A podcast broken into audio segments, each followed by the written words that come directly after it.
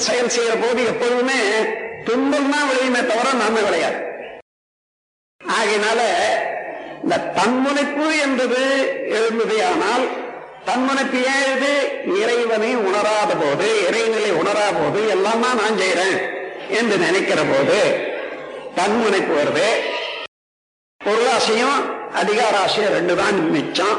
அதன் காரணமாக ஆறு குணங்கள் வெற்றியாகின்றன ஆறு குணங்கள் வையே அஞ்சு மகா பாதகங்கள் எல்லாம் அதுதான் வரும் அப்ப ஏன் துன்பம் தானே ஒரு உலகத்துல? அதான் அடக்கம் அமரருள் வைக்கும் அப்படி அடங்கி விட்டால் தன்மனைப்பு அடங்கி இறைவனோட உறைந்திருக்க நாம் பழைய கொண்டோமானால் நம் மனம் வந்து அலைந்து துன்பங்களை ஏற்படுத்திக் கொள்ளாது. அந்த முறையிலே இறை நிலையை உணரணும் என்ற போது இது வரைக்கும் அந்த மதங்கள் எல்லாம் இறைவனை பற்றி பேசிக் கொண்டிருக்கின்றன என்று சொல்றதுல தவறில்லை. எல்லாம் பக்தி மார்க்கத்துல மதிப்பளிக்கிறோம். மதிப்பளிக்கிறோம் என்று சொன்னா இறைவனுடைய நிலையை உணர்ந்தோம் என்பது யாருக்காயினும் ஒரு திருப்தி இருக்குதா? இல்லையே. இந்த மூன்று மறைப்பொருட்கள் உலகத்துல பிரபஞ்சத்துல. இறைவனுடைய ஒரு நிலை ஒண்ணு உயிர் நிலை ஒண்ணு காந்த நிலவும் இந்த மூன்றும் தெரியாதனால இறைநிலை அறியாதனால அகம்பாவம் தன்முனைப்பு ஆறு குணங்கள் பஞ்சமகா பாதகங்கள் துன்பம்.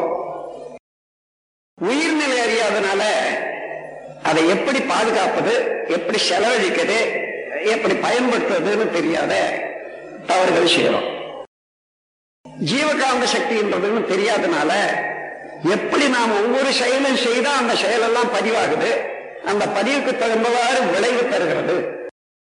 உதாரணமா ஒரு மூன்று வயதுல இருந்து இன்று வரையில நடந்த நிகழ்ச்சி எல்லாம் எண்ணி பாருங்க முக்கியமான நிகழ்ச்சி எல்லாம் வருது இல்லையோ? எங்க வச்சிருக்குது? நீங்களா ஏதாவது பாக்கெட்டை தேடி போட்டு வச்சுக்கிறீங்க? இல்ல எழுதி வைக்கிறீங்க.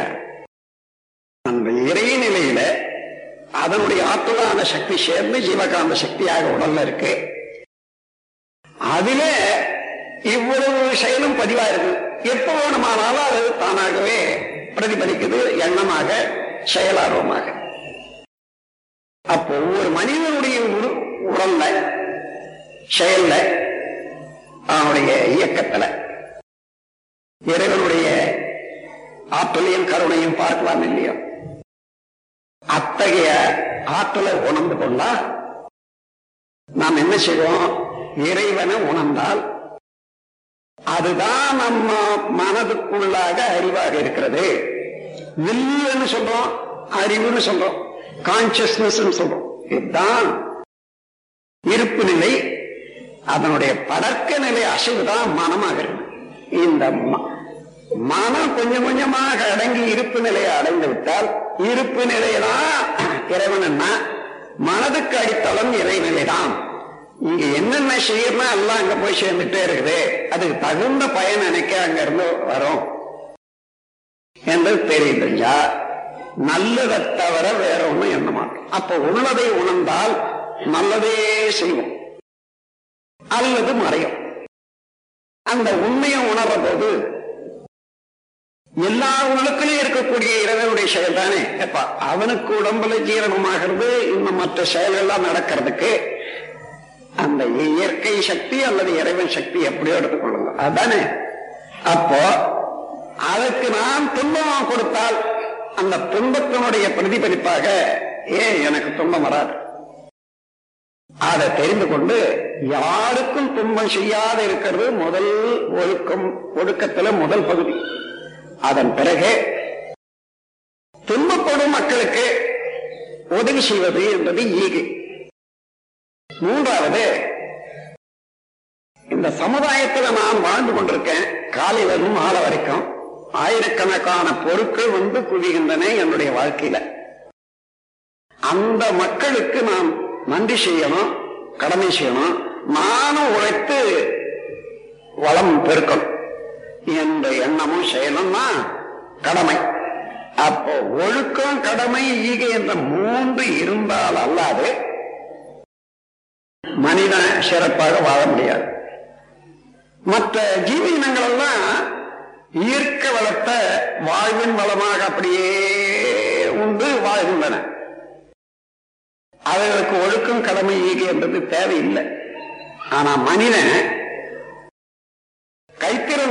கைத்திறனாலும் திறனாலும் ஈர்க்க வளத்தை உருமாற்றி அழகுபடுத்தி அனுபவிக்கிறான். அதனால பல சேர்ந்து உற்பத்தி செய்து எல்லாரும் பங்கிட்டு சாப்பிட வேண்டியது மனிதனிட வந்துடும். ஆகையினால ஒழுக்கம் கடமை ஈகை என்று மூன்று இல்லையானால் தனி மனிதனோ சமுதாயமோ வளமாக வாழ முடியாது. எனவே அப்படி ஒருவருக்கு உதவி செய்துதான் வாழணும் ஒருவருக்கு துன்பம் அளிக்க கூடாது என்று சொன்னா அந்த இறை உணர்வு சரியாக உணர்ந்து கொண்டால் அதுதான் என்னிடத்துல அறிவாக இருக்கிறது அவனிடத்துல அறிவாக இருக்கிறது. இறைவன் தான் எல்லா இடத்திலையும் அறிவாக இருக்கிறான் என்பதை நன்றாக தெரிந்து கொண்டால் இறைவனுக்கு துன்பத்தை செய்ய யாருக்கு துணிவு வரும்? அங்க வரும் மனம் அந்த மனத்தடியிலே இறைவன் தான் இருக்கிறான். என்று தெரிந்தால் இறைவனுக்கு துன்பம் கொடுக்க முடியாது. அதே போல துன்பம் அடைந்து கொண்டிருக்கும் போது உங்களால முடியுமான உதவி செய்யாத போக முடியாது. இந்த இரண்டு பண்பாடு தான் மனிதனுக்கு அவசியம். துன்பம் செய்யாத இருக்கணும் துன்பத்தை உற்பத்தி செய்யாத இருக்கணும் இருக்கக்கூடிய துன்பத்தை கூடிய வரையில களையணும். துன்பம் செய்யாத இருப்பது ஒழுக்கம். இருக்கக்கூடிய துன்பத்தை களைவது ஈகை நமக்கு கொடுக்கக்கூடிய சமுதாயத்துக்கு நான் திருப்பி கொடுக்கணும். கடமை. அதுதான் கடமை. இந்த மூன்று வேணும். இப்போ இத்தனை மதங்கள் தோன்றி இன்று வரையில வந்தாலும் எந்த மதத்தின் அடிப்படையில் ஆகிலும் நமக்கு நேரடியாக இறைவனை காணக்கூடிய ஒரு தெளிவு பயிற்சி வந்ததானா? இல்லை.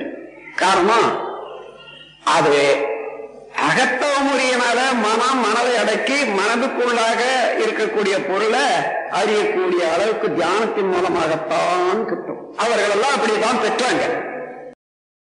பெற்றவர்கள் எல்லாம் என்ன சொன்னாங்க? பிற்காலத்துல குருமார்கள் வழியாக வச்சு அவர்கள் மூலமாக நீ தெரிந்து கொள்வதுதான் சொல்லியிருக்காங்க எல்லா மதத்திலையும்.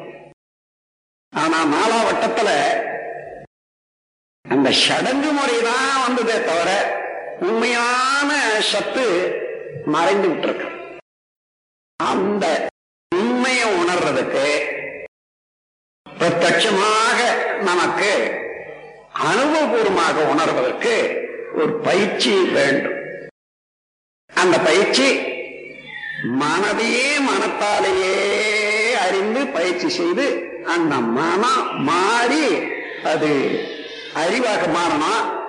அறிவாக மாறுற போது அந்த அறிவே இறைநிலை நானே தான் இறைவனாக இருக்கிறேன் இறைவன் தான் நானாக இருக்கிறேன் என்பது தெரிந்து கொள்ள முடியும். உடல் அளவுல பார்த்தா எல்லாரும் வேறு வேறாக இருக்கிறோம் உடலுக்குள்ளாக உயிரை என்பதை உணர்ந்து கொண்டால் வேறு வேறாக இல்லை.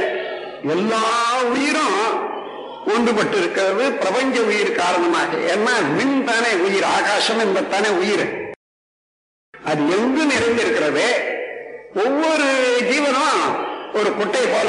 சமுத்திரத்து சமுத்திரம் பெருசு. குட்டை குளம் நீர் நீரோடை இவைகள்லாம் போல ஒவ்வொரு ஜீவன்லையும் ஒரு எல்லை கட்டியது. ஆக இந்த உயிரை எப்படி நாம் சரியாக பாதுகாத்துக் கொள்ளணும்னு தெரியாதனால நாம் செய்யக்கூடிய தவறுகள்ல நாமும் துன்புறோம் பிறரும் துன்புறாங்க நம் கடமை அறவாழ்வின்